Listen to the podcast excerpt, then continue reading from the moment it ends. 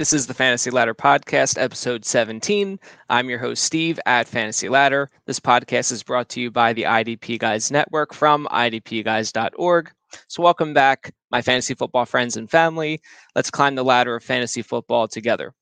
So, in this episode, we are going to be continuing our fan base series. Uh, we're going to be bringing you some of my favorites from the fantasy football community to discuss uh, their favorite teams. So, today, uh, we are going to be talking about the Seattle Seahawks, and I'm bringing on some guests just to add a little bit more depth, a little bit more heart to the to the uh, discussion, because I might not be as plugged in or as in tune with the team like my guests are, or like my favorite team, which of course is the Philadelphia Eagles. So uh, we're going to bring on our guests right now starting with uh, Jesse. You can find him on Twitter at jmoeller05. He is a writer for the League Winners. Uh, com and uh, shout out to the Dynasty League or, or to, to, to, the Dynasty Lounge, I should say. Uh, really awesome uh, space where we can talk all things football and more. Uh, so Jesse, how you doing? And how long have you been a Seahawks fan? So I'm doing pretty good um, outside of like Seahawks life. Like everything else is good. Seahawks life isn't so great these days, but um, I w- actually went to my first game in 1987, the year I was born.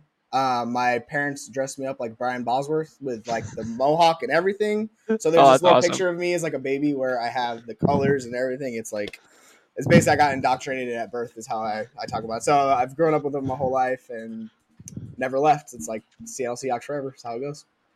Yeah, that's right. Yeah, uh, the the one small connection I have to Seattle is like growing up as a. Uh, I was born in '89, so mm-hmm. I, I, consider myself a, a, kid of the '90s. Ken Griffey Jr.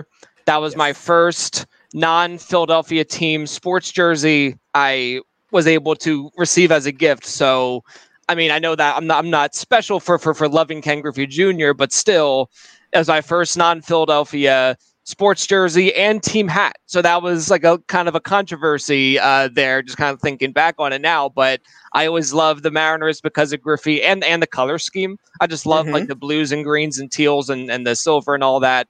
Um, so yeah, uh, one of these days I'd love to make it out that way. Um, but either way, appreciate you having you on the show, and uh, I think we're gonna have a lot of fun tonight. Absolutely, yeah. Um, I think every kid of the 90s pretty much loved Griffey at some point. Like That's right. You yeah. we all grew up with him. He was all like I'm not left-handed at all, but I would go up and do the left-handed swing and all that fun stuff just cuz I mean, how could you not love Ken Griffey Jr.? Yeah, we would like imitate different like swings of the day, like in our mm-hmm. backyard mm-hmm. playing wiffle ball, and you held yep. the bat in close like Griffey. You know, that this is what you had to do. That was just the only way to to do it. But mm-hmm. that's awesome. All right. And our next guest is Scott. Uh, you can find him on Twitter at Munder Difflin uh, FF. He does a variety of content at the great IBT Media, and he is a writer for FantasyData.com. So, Scott, how you doing, and how long have you been a Seahawks fan? I'm good. I'm hot. Jesse and I were talking about it. It's hot up here. We're not used to this type of heat, so I'm sweating. But I'm good. Um, I've been a Seahawks fan pretty much the same amount of time as Jesse. I I basically uh, figured out what it was like, what it what it meant to root for a home team right around 1987, 1988. Before that, I was aware of sports, but I just kind of rooted for whatever. So it was right around 87, 88. My first Seahawks game ever. I don't remember exactly when, but it was in the Kingdome and it was against the Chiefs back when the Seahawks were part of the AFC West. Mm-hmm. Um, and let's see. So yeah, been a, been a Seahawks fan for better for worse ever since. I did get to see I saw Beastquake happen live. I was at the stadium for that. So, jeez, oh, it's awesome. Uh, one of the most memorable experiences. Although, honestly, my most memorable experience, probably as a Seahawks fan, was outside the stadium in the championship game in 2005 against the Panthers. Um, how loud that stadium, because that was right when the whole crowd noise thing was really becoming a, mm-hmm. a well known thing about how loud it was there. We got out of our car in the parking lot and it was deafening outside the stadium. Yeah, I'll never you, forget. Wow. I, am getting goosebumps right now just talking about it. And it was, it was 17 years ago. It was incredible. It was like I went to that game and it, we tried to talk to your like the person sitting next to you. You couldn't hear them. Like you were trying to talk, like they were like right here, and they'd be like, "What? I can't hear you." And we were, it was just like it was a ridiculous experience. Like I yeah. thoroughly enjoyed it. Yeah. yeah, I'm glad you guys brought that up because like they always make this big thing about it, like on the TV broadcasts, and probably the probably the the most loud event I've been to is like at like Penn State football games, which is like pretty well known for like a big crowd and, and everything else and the noise level. But so it sounds like it is obviously very true with like the decibel levels. You can't even talk to the person who's next to you. That's definitely is on my bucket list of kind of like stadiums or experiences to uh to check out. So that's great. Uh, that, right. That's really neat. Yeah, give it give, give it a few years before it's that yeah. again. right. Yeah, yeah, yeah, yeah, for sure. Yeah, well, I'm sure we'll we'll we'll discuss plenty of that. But um, several years ago, well, I guess a few years ago, I did see the Seahawks play against the Eagles in Philadelphia. This was like a early or mid-November game, uh, a late, uh, it's like a mid-afternoon game, at least in Philadelphia. It's like a 4:25 start, and uh, this is with Lynch and and and Russell Wilson. Sherman was still in the team, so it was like kind of like the peak of like of that regime, and it was one of the most brutal games to to watch because like the Seahawks were just so dominant at that time, and that is just what I think of when I think of the Seattle Seahawks. So it is going to be a very odd year, and I'm uh, I'm excited to hear your guys' uh, perspective on that. Even though it might be a little bit of a bummer, I still appreciate you guys coming on and uh, and talking it out here with me. Uh, so what we're going to do is basically just start with, with, a summary of the 2021 season, work our way through free agency, the draft, and then looking ahead to uh, the 2022 season uh, in terms of uh, the actual teams' wins and losses and things like this, but also the fantasy football implications for all things related to the Seahawks. So um, last season, they finished with a seven and ten record. Unfortunately, last in the NFC West, in a very competitive NFC West, uh, with three teams making the playoffs and uh, of course, the uh, Super Bowl champion was also in that division.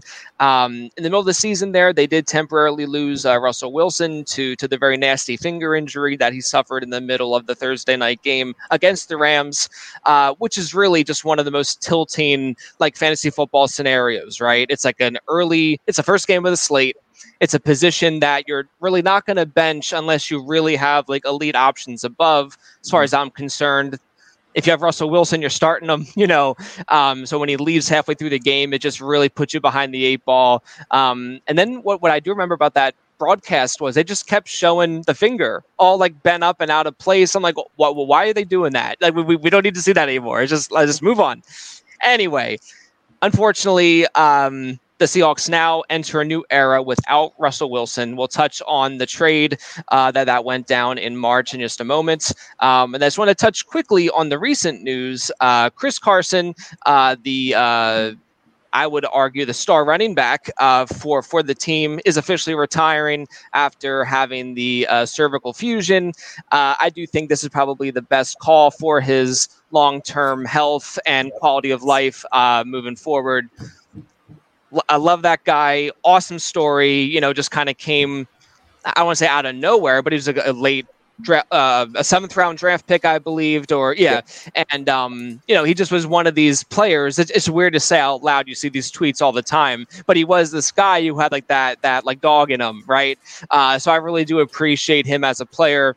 Sad to see him go, but I really do think it's probably for the best because even when like Peyton Manning had his his uh, cervical fusion, we are kind of like all cringing, like please don't get hit too hard, like you know what I mean, and things like mm-hmm. that. So uh, just just for a running back, you're just asking for trouble uh, with that type of an injury that that could get bad quick. So uh, yeah, going back to that Russell Wilson trade, um, the Seahawks um, sent Russell Wilson and a 2024 or sorry, a 2022 fourth for quarterbacks uh, for quarterback Drew Lock, tight end Noah Fant, defensive lineman Shelby Harris, two first round picks, 2022 and 2023, two seconds, also 2022 and 2023, and a 2022 fifth to the Broncos.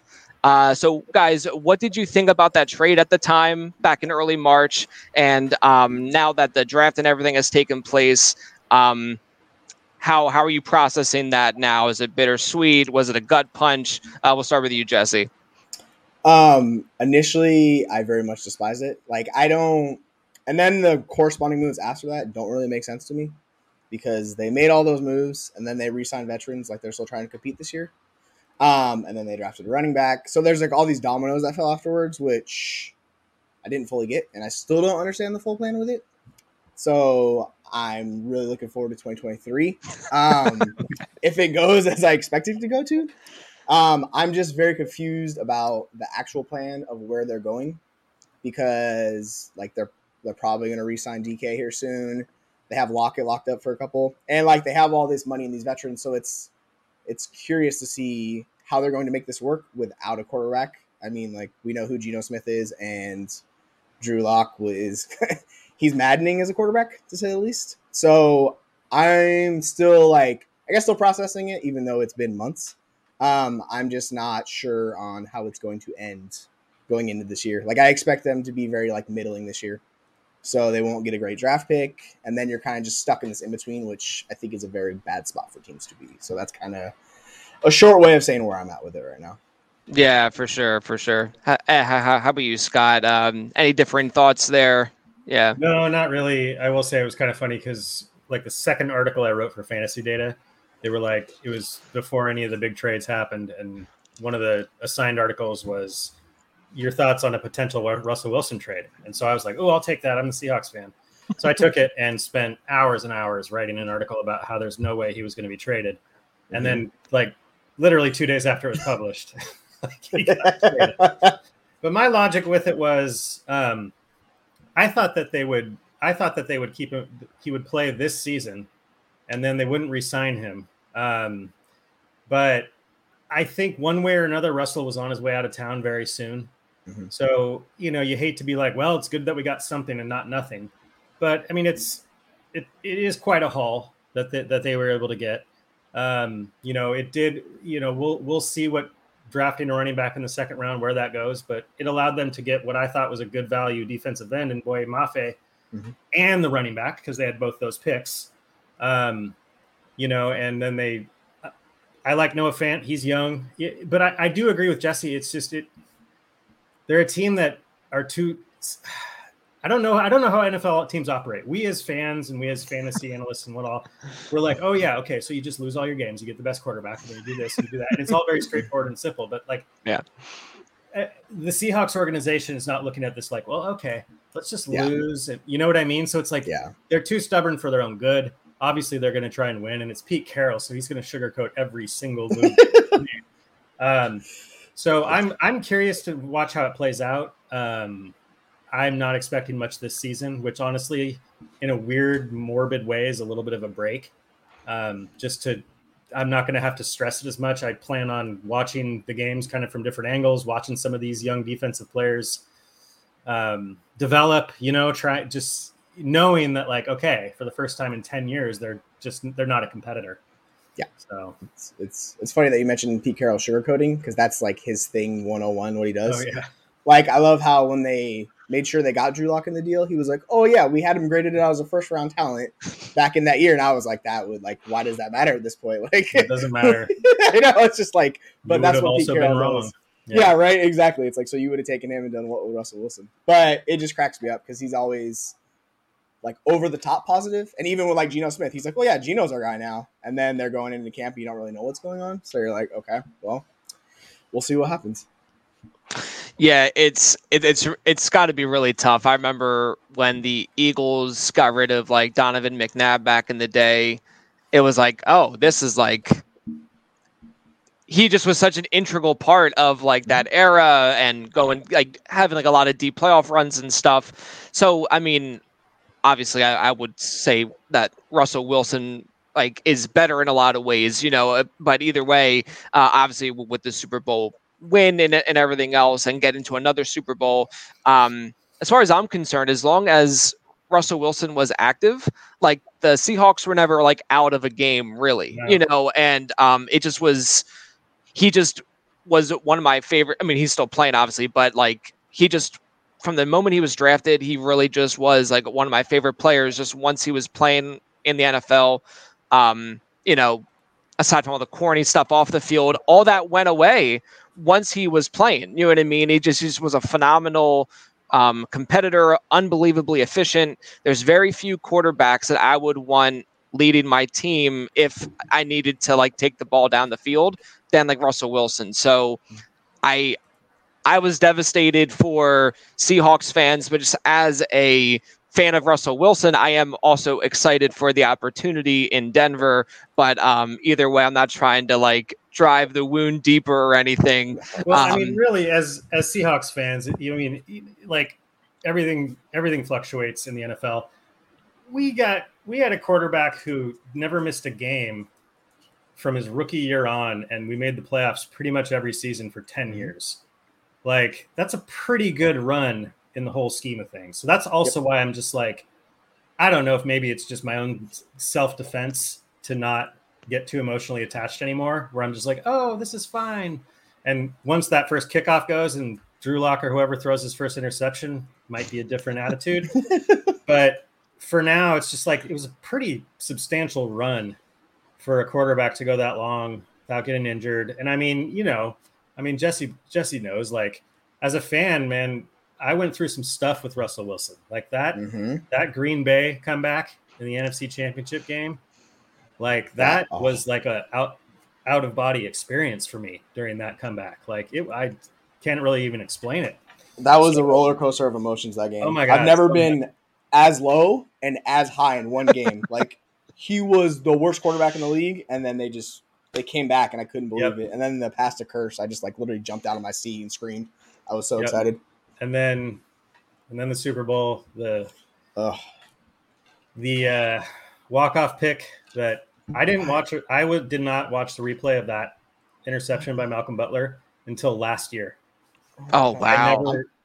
That's Wait, that's what I that mean. like, long? Oh yeah, my I wa- gosh. anytime it would come on, I would turn. Oh, I would turn away. And then last year, I was like, "You're being you're being childish." myself, so I made forced myself to watch it and kind of started to make peace with it. But it was honestly, as a fan, like it was after that game and that outcome that I really started to change the way I allowed myself to become so attached to the team and to the outcomes of the games. Like I was just tired of it ruining my entire week if they lost and like that Yeah. hurts that that loss hurts so bad because it's like you know how insanely hard it is to repeat as a Super Bowl hmm and, and like and you know as soon as you lose that game it's like and i said it out loud i was like i don't know when we're going to be back here Nope. it just it just that doesn't happen like this and It- here we are That game broke So- for Dynasty. oh It literally. It, it there's like broke a- lot of things yeah There's a trail of just crumbs right after that, where you see all these things happen, and it just like it just slowly Did you guys did, have either of you guys seen the movie mr baseball with tom selleck yes, No. is that the one is that the one where he or maybe he's in Japan. oh i'm thinking of a different Are you talking about movie- Bernie I'm Mac. thinking of a movie where a guy like he strikes out in high school, ends a game in baseball, and he pictures what it would have been like if he had hit the home run, and his whole life's different. Oh Can't remember the wow. the- That's can't remember the name of fascinating. the- Can't never remember the name of the movie, but that I think about that. I think about what the NFL would look like, what the Mhm. Seahawks would look like, where people would be playing if they had Yep. just given the ball to Lynch. or like and. Brady's life completely changes as far as like they haven't won in eight years up until that point. If they don't win that game, who knows when they get back because that's a devastating loss for them. So it's just like this It whole was there was a, just- yeah, yeah, it's a was whole a pivotal moment in sports history for sure. Yep. And like even off of that, like does Jimmy G have the opportunity to go to a different team or does he stay like who knows? You know, it's Mhm. like the, the ripples of that it's really fascinating. The ripples of that are are pretty enormous. Yeah. Yeah. Um but but uh Scott, I like the one point you made up about you you hit a point of not being like emotionally attached. I hit that point for myself. It was I- it was actually 10 years ago um, watching uh, the the the Philadelphia Phillies actually uh, get eliminated in the playoffs against the St. Louis Cardinals on a game five. This was a game I don't know if you remember this. Um, Ryan Howard hit a grounder towards Achilles to end the game. Oh, I know do that remember game. that. Yep. Yeah. Roy Hall or I think it was Roy Halladay or Cliff Lee. It was- it was one of them. Mhm. I think it was Halladay. He gave up one, one one run in the first inning, and there was like no more runs after that. It was just a one nothing game. Game five is like it was like the clincher. I was so mad and upset at that game. We were doing like a day trip to like New York with like my uh, in-laws and stuff. I just was pissed off all day long. And I'm like, this is mental. Like, I cannot be this upset over something that's completely out of my control, you know, because I, I will be very happy if like my teams win and I will be upset if my teams lose. But I'm at a point now where it's like the sting of like a normal loss, it's just fleeting. It's just gone now, you know. So mm-hmm. I think it is like a healthy step to find this point of fandom where you can appreciate what the team's doing, but just not so much like live and die with with every decision or every loss you know and it's a it's a trade-off so you have to i mean for me i had to make a decision because like part of the reason i allowed myself to be that way so long was because at least in my head the way i saw it was well if i'm struggling that much when it's bad think about how sweet it's going to be you know like the what is the darkest light is always right before the day or whatever it is. Yeah. So yeah, yeah. you know, you know, the sun shines brighter after a heavy rain, that type of stuff. So like that was part of it, you know. So it was like when they did win that Super Bowl, like I was still in that mode, and it was just cloud nine for months. And so I understand that by yeah, it's a it's a it's a little bit of a sacrifice. You know what I mean? Um, Absolutely. Yeah. Yeah. That that yeah. Super Bowl win actually kind of changed how I viewed football like I just saw like how it completely changed so many people. Like their attitude shifted so much, and I was like, "Man, you're that heavily invested in football." And like this is something I grew up my whole life while I was always heavily invested. But I would like see these other people, and they would just be so up and down all the time. And then I'd look at myself and be like, "That's just it's just not healthy." Slowly, like slowly trickled, yeah. yeah. And then finally, like when I started writing for fantasy content, I was like, I can't do both of these because it's just getting in the way of me trying to be like objective while I'm watching the Seahawks. So now I prefer to watch the red zone over Seahawks games just because like I don't want to get that invested in every game where I'm just like, oh my gosh, like what's going on? So I'm just like, well, and it's been help. It's been helpful too to make that same transition in fantasy because mm-hmm. I used to get just as pissed off in fantasy if I lost.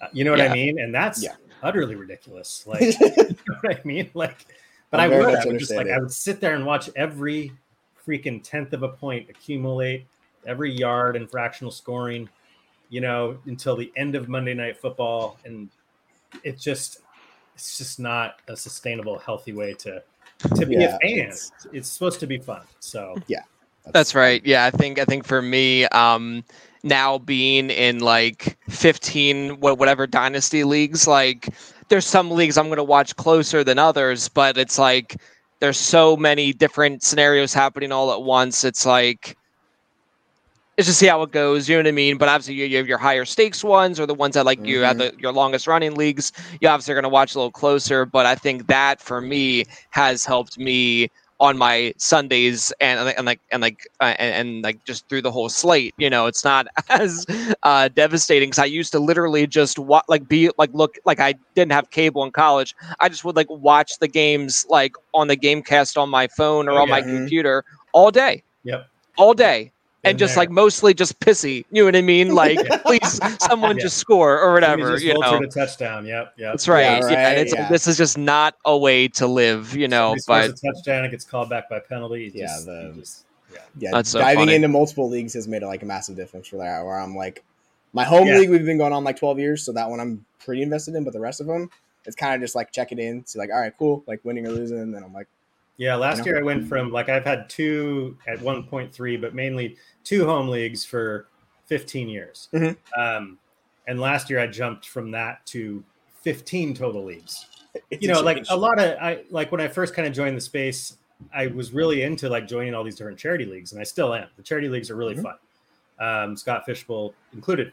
Um, but it got to the point where I was like, I am not physically able to get stressed about all this because I can't I just no, there's not enough time in the day for me to stress about all this. Yeah. The other thing that's been, the other thing that's been just wonderful. I mean, part of it too is I, I, love creating content. I love looking for interesting things to produce and write and all that kind of stuff. So that coming at it from that angle has helped with my objectivity when it comes to things so much. And I think it's only going to help me continue to dominate my home leagues. you know what I yeah, mean? I've I've kind of transitioned from being upset that my fantasy team is losing or, or, or, excited that, that they're winning compared to like my calls of the week happening or not yeah. happening you know? So it's now it's like a whole nother it's like well i had a lot i i said a whole lot about trey's sermon. Let's see what he or yeah, that was a big one for me last year. And that was just was a rough season for for for, for, for stevie over here uh, because of seeing that play out. Oh my god. Um, oh, we've all been there. a, oh. a lot of people got that one. wrong yeah, oh no, but but still, like it's just it's amazing how how that has flipped. Like obviously, I really want to win like the leagues I'm in, but I also if I'm dishing out advice, I want the no, advice to I'm be good too. You know, and, yeah, way, like you know, and I'm not just paying lip service to it. I truly would rather help other people with their teams. Yeah, because I'm the, here. I mean, for me too. Like I've never really been like play for money guy. Mm-hmm. Like I'm playing in some charity leagues, they're for money, but like I don't. I'm not a big gambler, so I'm not like in it for any kind of money. Like Right. A lot of people are like, "Oh, how, how could you even be possibly be motivated if it's not for money?" It's like I mm-hmm. treat a free league the exact same way I treat a money league. Hundred percent. I mean, I don't, there's no difference. So, um, then I lost my train of thought. It's okay. Yeah, yeah no, like, I'm with you though. I I, I, I want like my home league trophy more than like the prize pool. Oh, you know, like, like yeah. I want my name etched because we have like a little etch. You know, yep, like we yep. we so do we so create. Do we. we have a an engraving that, that we nail on at mm-hmm. our live draft every year of the champion of the year before. I've been to two two championships, haven't won one yet, and this will be our 17th season. So I want my name on that trophy yeah. more than the sum of all the years mm-hmm. combined of the money that, that I could have won. You know, uh, go, you, know how it goes in home leagues. It's just like if you if you it, like if you studied a book of Hold'em poker for five years and then you go play poker. If you come up against somebody who doesn't know the game of poker, you you might lose to them. You know what mm-hmm. I mean? Like that. It's that it happens in fantasy football too, where I'm like just trashing somebody's pick, some a draft pick they made or who, who they chose to mm-hmm. start, and then it just so happens that game against me that who they chose to start scores two random touchdowns, and I, you know what I mean? It's just such yeah, a it's like when people knock analytics. I'm like, no, no, no, it's not 100%. Like they're just giving you a probability it's going to happen. So like people yeah. constantly knock that. Yeah. I'm like, no, like there is still a chance you will be 100% yeah. wrong on this. Analytics is all about just upping the odds of your decision. people are like, oh, you told me to. Like, no. Mm-hmm. But yeah, I would much rather be right on telling people what to do than like my team because, you know, I take pride in my work. So I don't want to look like an idiot like 24 7 or I'm just like, they're like, you told me to do this, and I'm like, I know, I'm so sorry. I, well, I screwed that up. I mean, I, I don't know if I can speak for you guys, but it's it's also it's just it's a little bit different too. Like when I'm answering a question for somebody else's lineup, I'm able to kind of treat it my approach to the question a little bit different. When it's my team, I go to irrational places. I I, I don't logic can go out the window when I'm making my decisions. You know what I mean? So yeah, that's I, what, that's also why I really like helping other people because I feel like I approach it very objectively and you know, with no take lock involved, no homerism involved, mm-hmm. all that stuff goes out the window. So yeah, absolutely, yeah. I, I, have the same experience. It's it's it's quite fascinating, uh, for sure. But yeah, so it seems like um, we're kind of eerie on, on the Seahawks this season, right? We're both kind of are looking ahead to to 2023. Uh, so I just want to kind of summarize uh, the free agency moves. Then we'll get into the NFL draft uh, selections. Uh, so some of the notable losses uh, we obviously already touched on Russell Wilson. Uh, another major loss was a linebacker Bobby Wagner, and then of course just another brutal goes right to the Rams. Like that just really stinks. Um, lost on uh, DJ Reed and then tight end uh, Gerald Everett. Uh, now that that kind of gets that becomes like an, an, addition by subtraction as far as I'm concerned as I bring in uh, Noah Fant. Then uh, with, with the other additions, uh, quarterback Drew Lock in that trade. And then they were able to retain Geno Smith uh, as well as linebacker uh, Uchenna Nwosu. I hope I said that right. I've been having like a little bit where I have a figurative uh, jar where every time I mispronounce a player's name, I throw a quarter in. So I think I got through that one okay. So I'm, I'm a quarter richer today. Um, but, anyway, um, what are your thoughts on these free agency moves? Obviously, we touched on Wilson and Drew Lock and that. Um, how are we feeling about losing Bobby Wagner? Is that just like, well, you might as well just lose another superstar if you don't have Wilson, or where, where, where are you guys at with that? I think, I mean, it, it, was similar to Wilson with Wagner. I mean, obviously, Bobby Wagner's been a huge, huge part. You know, I mean, basically borderline NFL Defensive Player of the Year every year he played. Yep. Um, you know, came out in the same draft, second round pick out of Utah State. You know, so looking back at that draft, second round Bobby Wagner, third round Russell Wilson. It's awesome. So it's actually the results of those few drafts back then uh, gave a very long grace period to John Schneider yes. and Pete Carroll with their picks. Mm-hmm. Um, but uh, damn it, lost my train of thought again, you guys. Uh, was, was was was Sherman that same year, or was he the year prior? I think he was the year before, but he was fifth I, round. Okay. Chancellor was fifth. Yeah, exactly. Round. Um, yep. So Bobby Wagner. So I I don't think it would have been smart to extend him, um, to pay him a big a big payday. His his numbers were going down. Um, you know, Jordyn Brooks was really taking the reins, leading. You know, as far as is just as far as raw tackling number of mm-hmm. tackles goes, and just being a force on the defense. Uh, Wagner, you know, he wasn't really. I, I, didn't really pay attention after he went to the Rams, um, but I that hurt from like an emotional, nostalgic standpoint. Yeah, but that yeah. that core has been floating away for quite some time. Slowly being pulled apart. Yeah. yeah, yeah, yeah. So I mean, at some point, you have to move on to something new. You know, they did re-sign KJ Wright. I saw today they brought KJ Wright back, so that's yeah, kind just... of the opposite opposite direction. But he's one of those old school guys. Um, but I mean, it's just it's going to be a completely different team. I'm jury's still out for me on some of these on some of these moves, um, because it's just it's just such a different. You know, for ten years, my my perspective going into an off season has been such that like we're a Super Bowl contender. You know, for the most part, mm-hmm. uh, or at least we're a playoff contender. And so this year, it's just like it's it's a I'm adjusting to like, oh, is that move smart for a rebuild or is that trying to win now? Like I'm adjusting to try and like maneuver that as a fan. Um, yeah, you know. Yeah, uh, I, I, know I brought it up earlier, but but when the Eagles got rid of Donovan McNabb, I think in the same season or the year after, they also traded away, um, or they didn't extend um, Brian Dawkins, like just a total face of the defense for many mm-hmm. years and that was just like a total gut punch. Like just just pay the guy. Like he's responsible for a lot of the success that the team has had. So yeah, I mean, so that was like a boom boom sort of a, a transition as well. But um, ugh, it's horrible. But uh, yeah, so I, I am just kind of curious on your guys' thoughts now. Um, retained Geno Smith, brought in Drew Lock. Uh, Geno Smith for his career as a starter has a 13 and 21 record.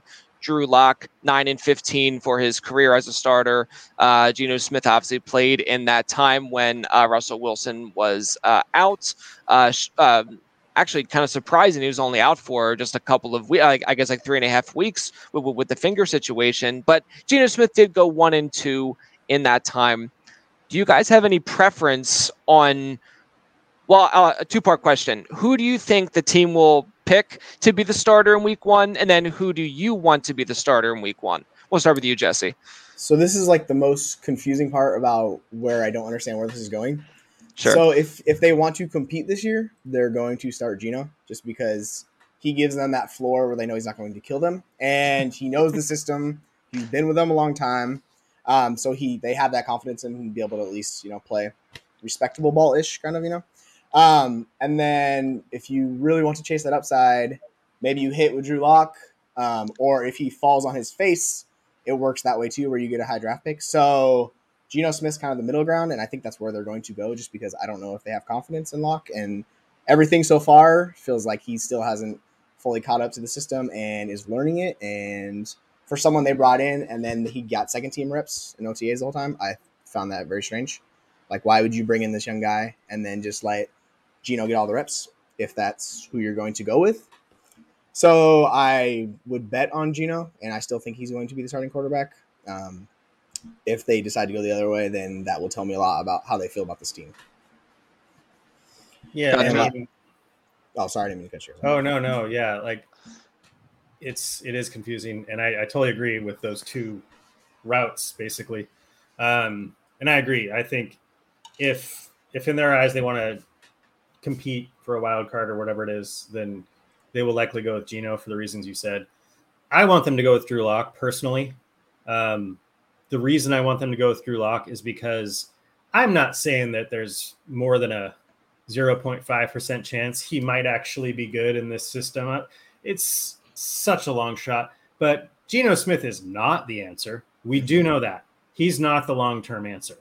And so I think about it somewhat simplistically. It's like if it if it's a rebuild and the quarterback of the future is not on the team right now, then why why waste time and seasons messing around? Play Drew Lock. If he hits, that's great.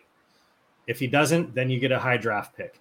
Mm-hmm. Um, I just like a lot of people over the offseason come to me as a Seahawks and they're like, "Ooh, do you do you want them to get Baker?" And I'm like, "No, I don't." you know, it's like the future of the Seahawks at the quarterback position. You know, once once the offseason kind of settled a little bit, was not available in the NFL, in my opinion. Um, and so, and I'm probably thinking about it too simplistically. That's what I mean. Like the organizations probably aren't thinking about it like that. But for me, it's like the fastest fastest way from point A to point B, which is being a, a solid contender again, is a quarterback that is not in the league yet. Mm-hmm. So why would you spend money on Baker Mayfield? Why would you bring in Jimmy Garoppolo? Why would you start Geno Smith? Like, but again, they're not going to be like, yeah, let's lose for a draft pick. They just that's not the way they operate. Yeah, that's I, that's that's I just, I struggle with so I think, much. I think Drew. I just think Drew Lockett would be maddening, but it just we know we're not going anywhere this year. It'd be more fun. I think he'd be way more fun than Geno Smith. You know, like freestyle rapping on the sidelines and like all that stuff. You know what I mean? He's got some swag, so we'll see. Yeah, and you have like all the um, the change on the line too, which is a really big deal. Like Duane Brown's gone. They brought in Charles Cross, um, who's a first round, and then they got Abe Lucas in the third, I think.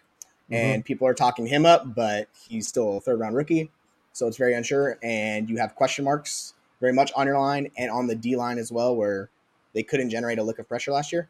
So I don't know how you plan on winning if you cannot protect your quarterback or generate pressure on the quarterback on the other side of the ball. So it's that's like my biggest question marks about this team or the line. Like if the line works, it will help the quarterbacks, but like I have no idea if it's going to work this year. Yeah, that's why I think these, some of these draft picks they've made, some of these moves they made, they scream, you know, 2023, mm-hmm. 2024.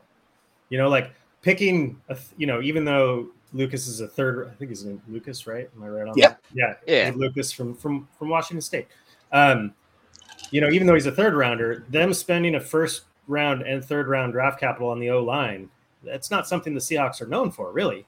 Mm-hmm. Um, it's funny enough, it happened right when Russell Wilson left, but um, but you know that that could look great in a year or 2 mm-hmm. You know, you know what? But this year, that's that's kind of what I'm saying. It's like it's just it's not going to happen. So to me, starting Geno Smith doesn't really make much sense. Other than I mean, other than just like getting through the season. Yeah.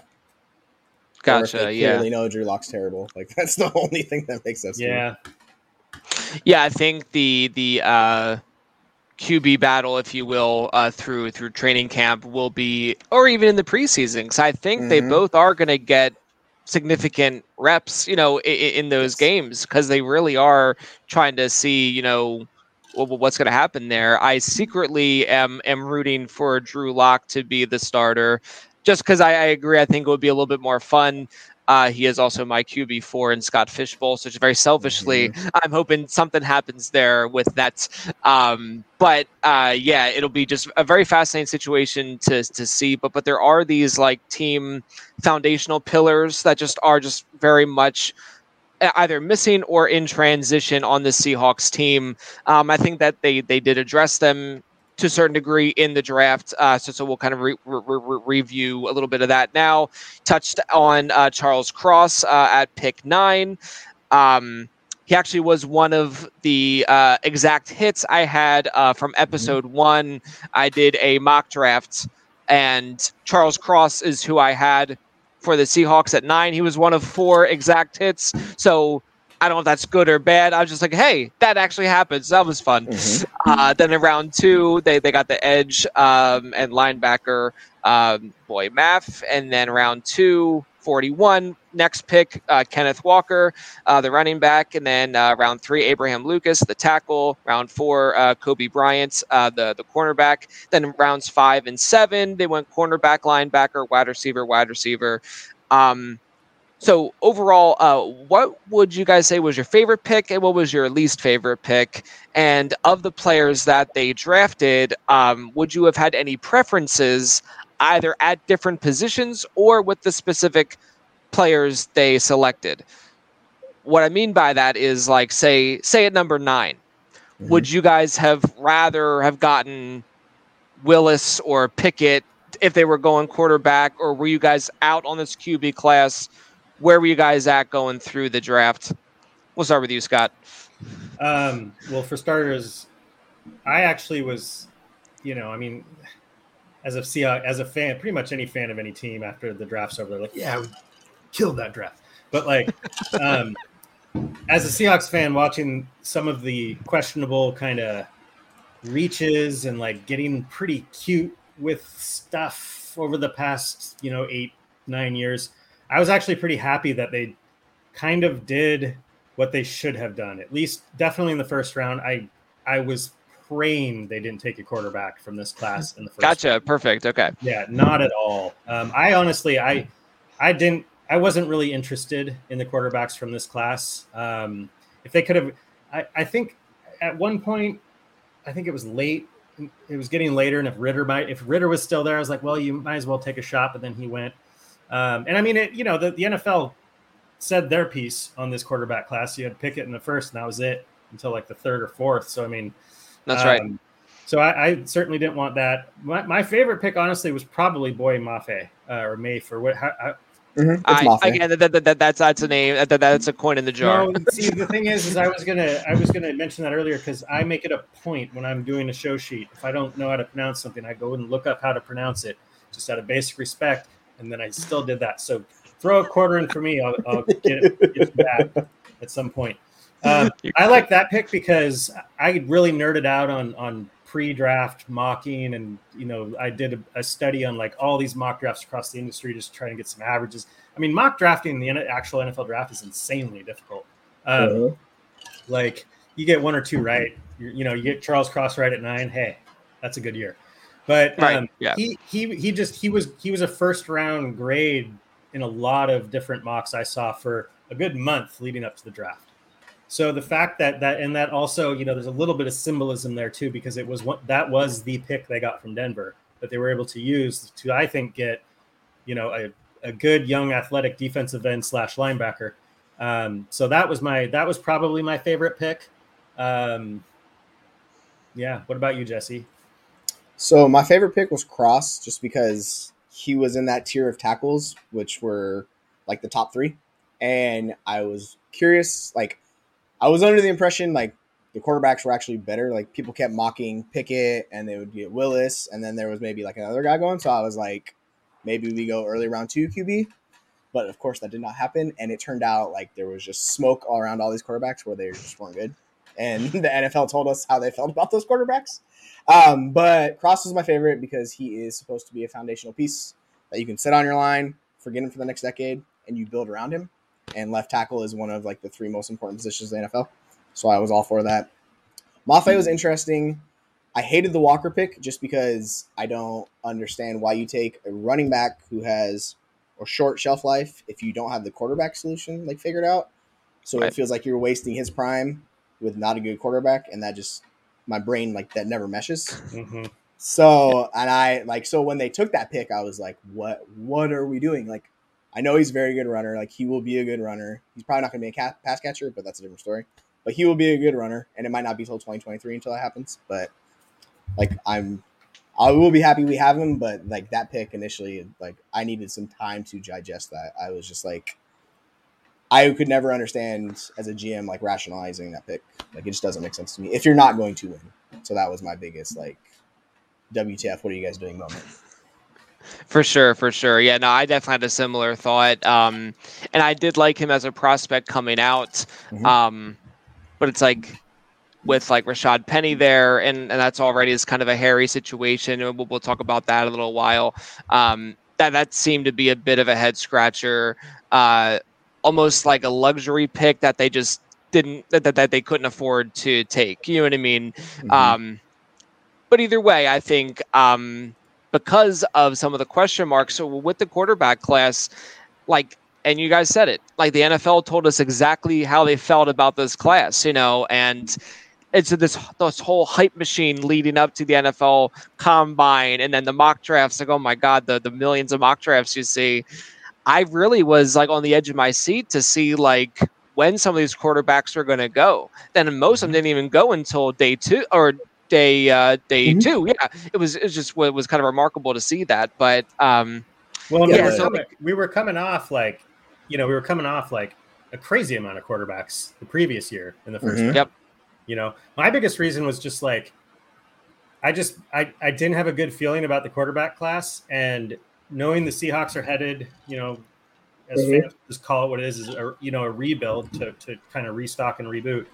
Nothing will set you back longer and more detrimentally than making Yes. the wrong choice on a first round quarterback Absolutely. right where the Seahawks are now. Like if they had done that, if they had picked somebody and it didn't pan out, like then you're then you're you're committed to that quarterback. Like hmm so I mean the only team the, the only team that I think ever just said screw it, we're picking another early quarterback was when the Cardinals took Kyler Murray so soon after Rosen.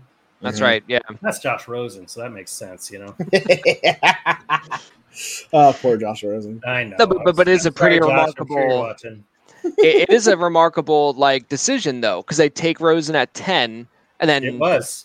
and then and then at that then at one overall the next year they, they had like that was that the, the the Steve Wilks year where like he just was like the coach and they just gone you know after a single season and then um and then and then you know they're they're picking first it would have been just remarkable to just say ah we already have our guy let's just get like but I that's think what I think you know the majority of teams. That's what that's what happens. Like no, they don't want to be wrong.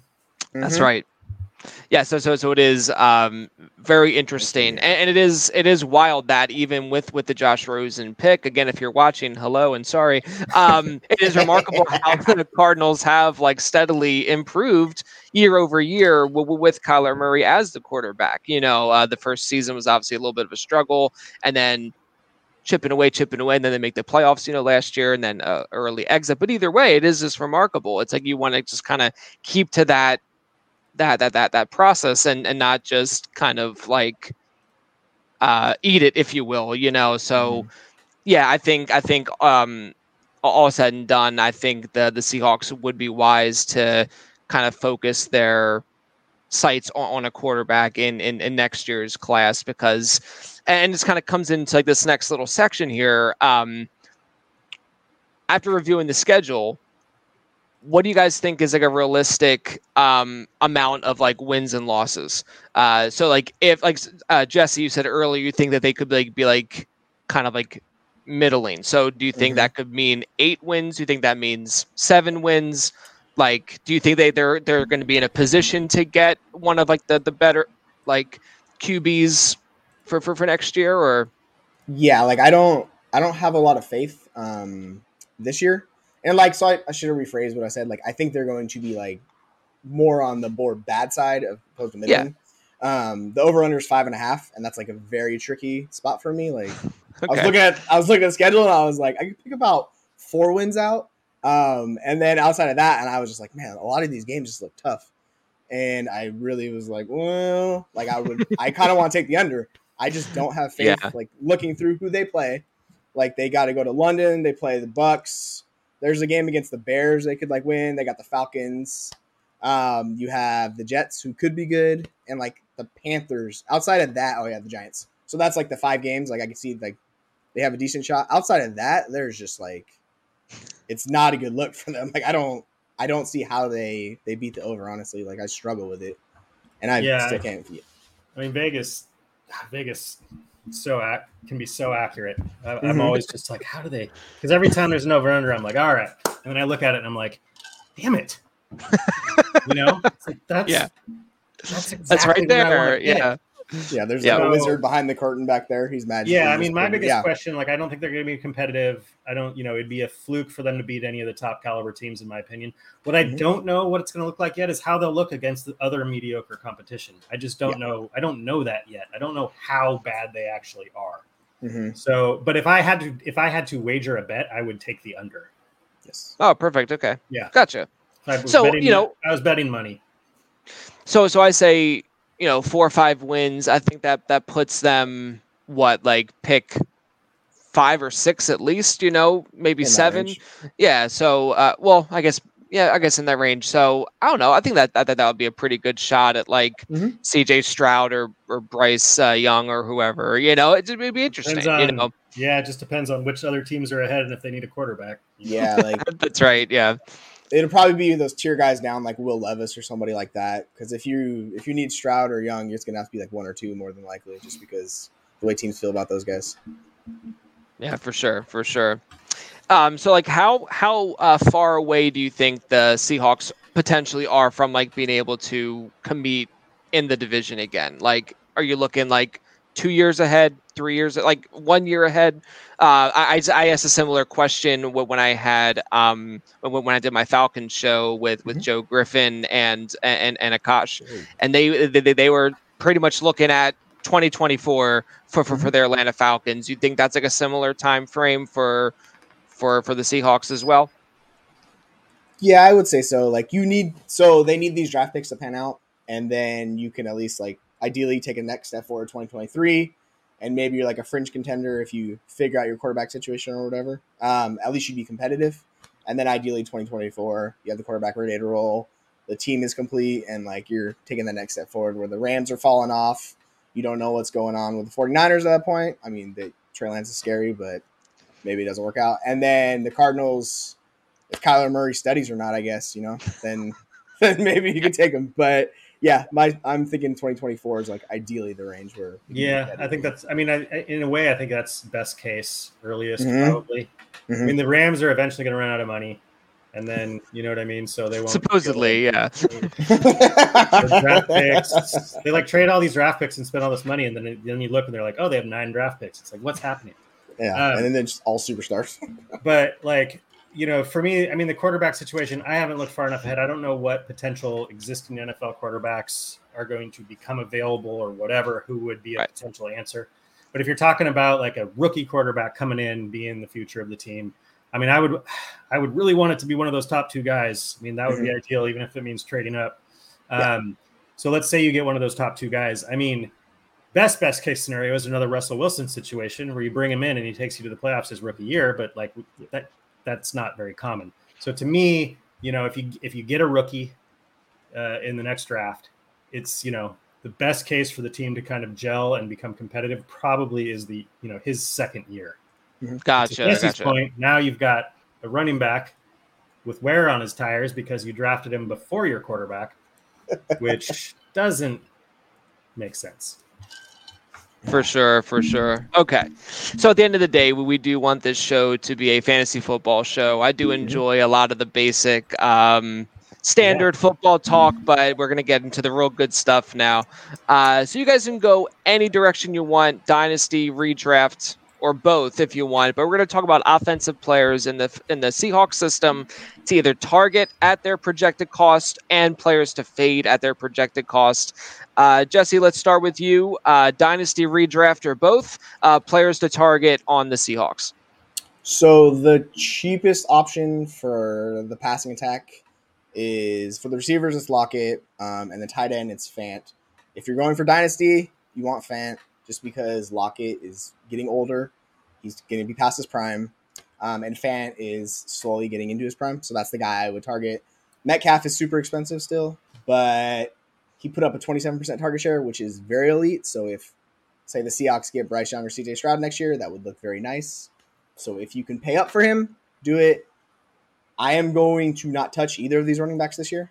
Like it very much scares me just because I don't trust the line and I don't trust QB play.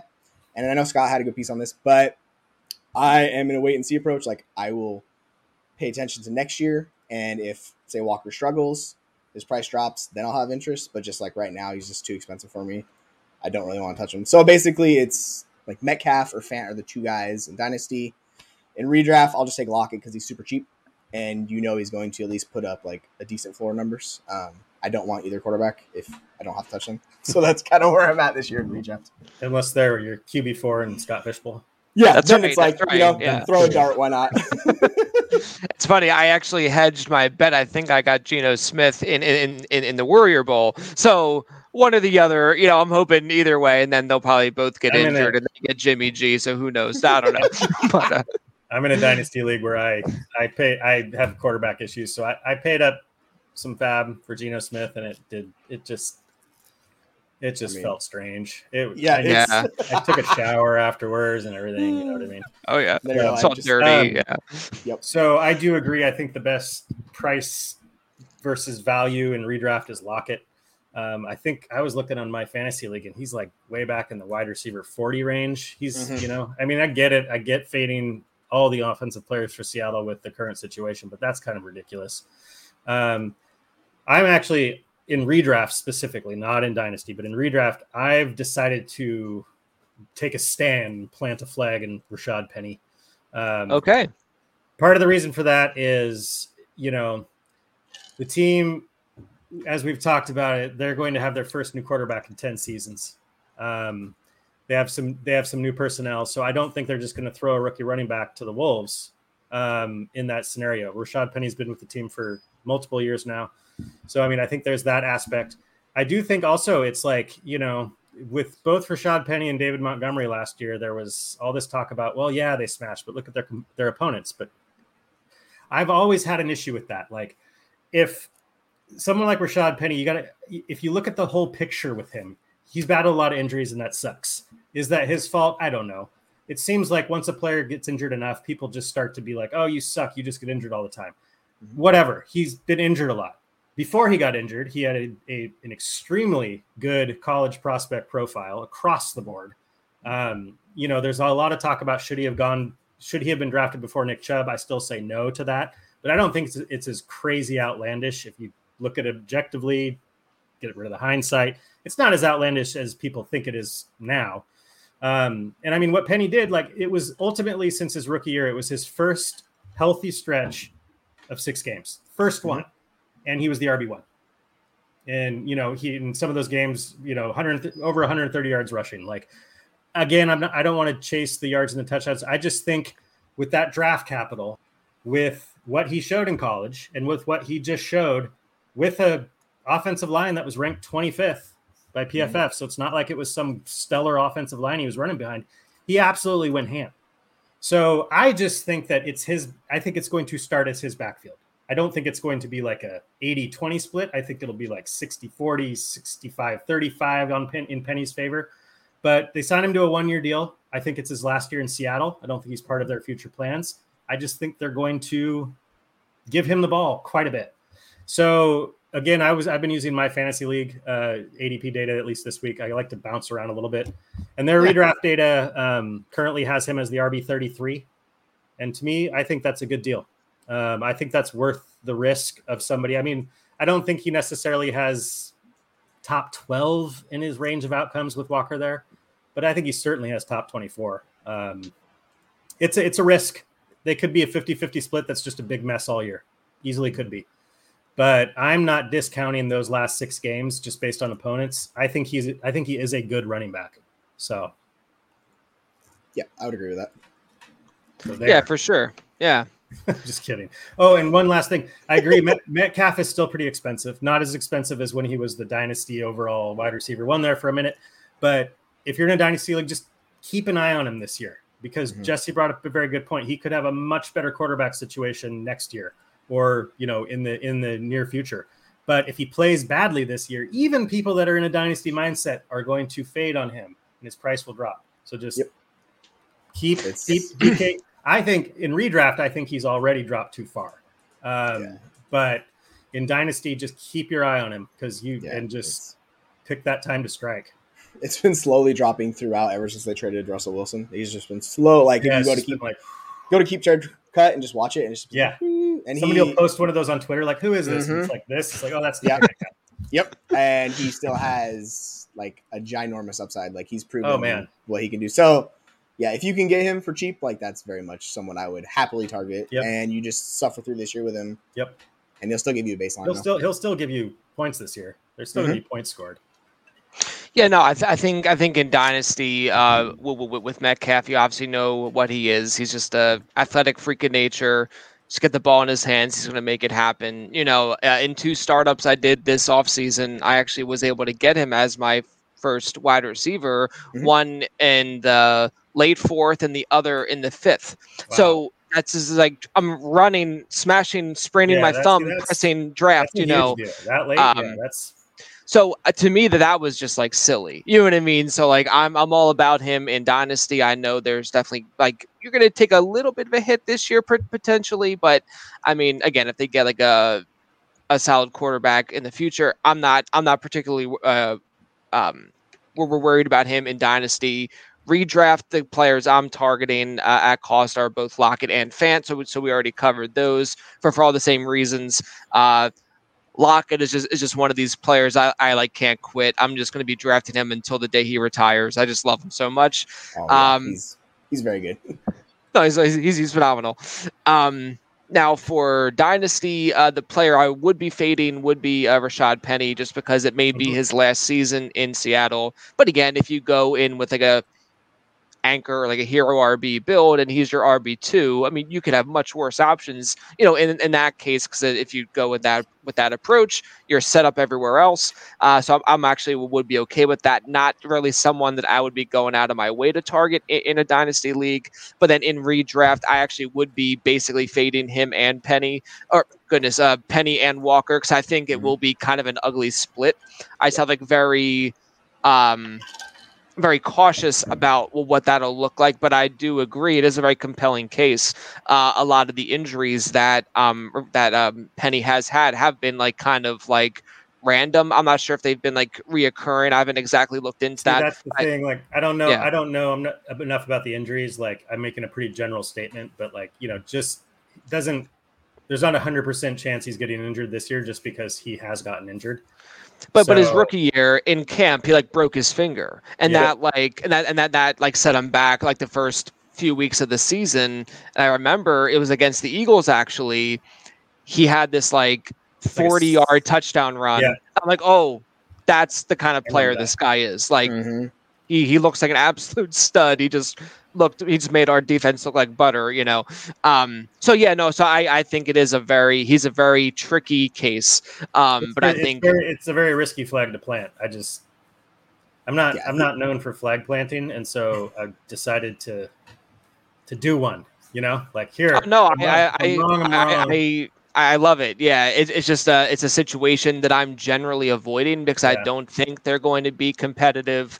I just think like like the game scripts are going to be like more often than not, of course, uh, not in the favor of the running game, but they may just kind of lean on the running game anyway. You know, like never- because that's if they stopped the Seahawks from running. right, exactly. Um, so just for for some of those uh, reasons, I would generally like Yeah. As far as drafting a team, I would probably avoid them, but I would not hesitate to try to trade for one. You know that that that that's sort of is how I'm going to be approaching it from from from a team building perspective. But uh, yeah, no, I mean I, I'm even more intrigued now uh, to to see how, how a lot of this plays out. I mean, it may just be ugly from like from like a fan's perspective of like the actual team like not performing well. But but from the fantasy side of things, I I'm really excited to see what happens with, with Geno. I'm really excited to see what happens with, with Drew Lock here in, in training camp in the preseason, and with what happens with, with, with the running back room. But uh, because we kind of know what what the wide what, what what the wide receivers are. Um, with, with with Metcalf and Lockett and, and Fant, of course. Um, and it will be interesting to see if any uh, third wide receiver emerges, like maybe Dee Eskridge or, or or someone else. I'm not so sure, but it'll be. I'm just. I Mhm. am just very fascinated by that by the team and just kind of the dreary uh, transition that that they currently have in front of them. But uh, definitely a, a exciting team to uh, watch and. I uh, I appreciate you guys coming on. I think we have a very uh, grounded idea, you know, of what to expect from from the Seahawks this year. Um, I mean, you always want to see your team succeed, and if that's not always in wins and losses, you just want to see good process unfolding and good decision making unfolding, if it doesn't result in a win, you know, it's kind of like the Lions last year, right? That it was like the best three or four win team in the league because they just really kind of like mm-hmm. rallied around each other and Dan Campbell and everything else. And you can see a lot of like the good things happening, even though it's not resulting in wins, you know. So I either that that would be my hope for the Seahawks this year. Um, and then hopefully, you know, things can turn around quickly. Um, just because of the nature of the, of the division, it's just a tough one right now, you know. But either way, um, appreciate you guys coming on. I appreciate both of your perspectives on everything. Uh, that this, this was an absolute blast uh, as far as I'm concerned. So just want you guys to go around, re- reintroduce where people can find you and find your work. Uh, we'll start with you, Jesse. So um, you could find me on the old um, Bird app Twitter. it's the JMoller05. Uh, I'm on there just posting a lot of different things. Some nonsense, some fun, a lot of cool facts, stuff like that. So if you want, my DMs are always open on there. Um, and you can find a lot of my written work on theleaguewinners.com. And yeah, that's pretty much where you can find me. Perfect.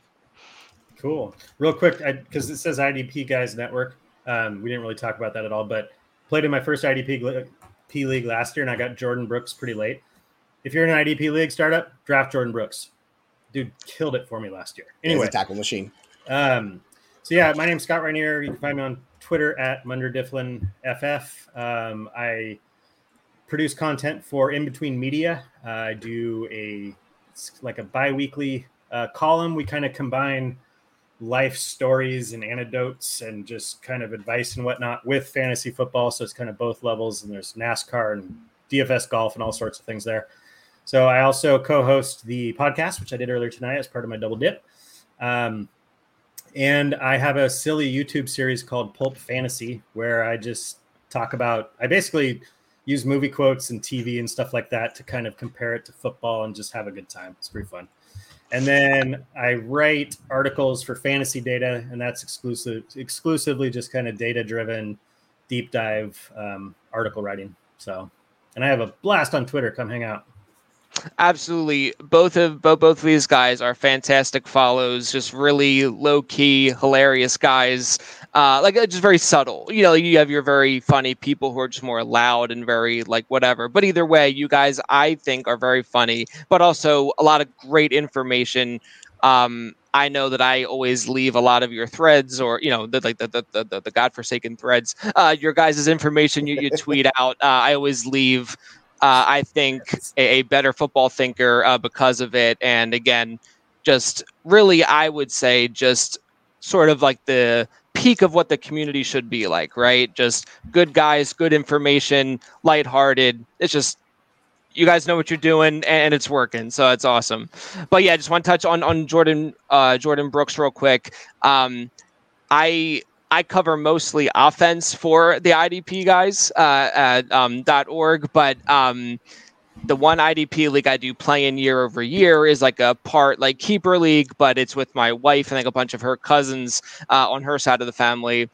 I rode Bobby Wagner and Jordyn Brooks as my two linebackers through the playoffs and into the championship, actually beating my wife in the championship. So Jordyn Brooks, stud absolute had, tackle machine, had, as you guys said. Yeah, I had I had Brooks and Roquan Smith in a oh in a scoring setting that was like very favorable for tackles. Ooh, yeah. So yep. I couldn't believe it. I was just like, oh. Jordyn Brooks got me 45 points again. Look at that. yeah, I love Jeez. I love when it's yeah. like boosted scoring and not like yeah. depressed and it's actually good. Because yeah, I have Roquan and I have TJ Watt in my IDP league, so I'm very happy with those two. Awesome. Yeah, awesome. Thanks for, the, thanks for the kind words. I think Jesse probably would agree. Uh, Comedy is a dish best served dry. yeah, for sure, yes, for sure. the way we like to roll. yeah. All right, guys. Well, uh, best of luck to you uh, with, with, your fantasy teams, with, with, your content coming out this year, and of course, uh, best of luck to your Seahawks. Have a great night, and thanks for coming on. Thanks for having us. All right. All righty. Take it easy. See ya.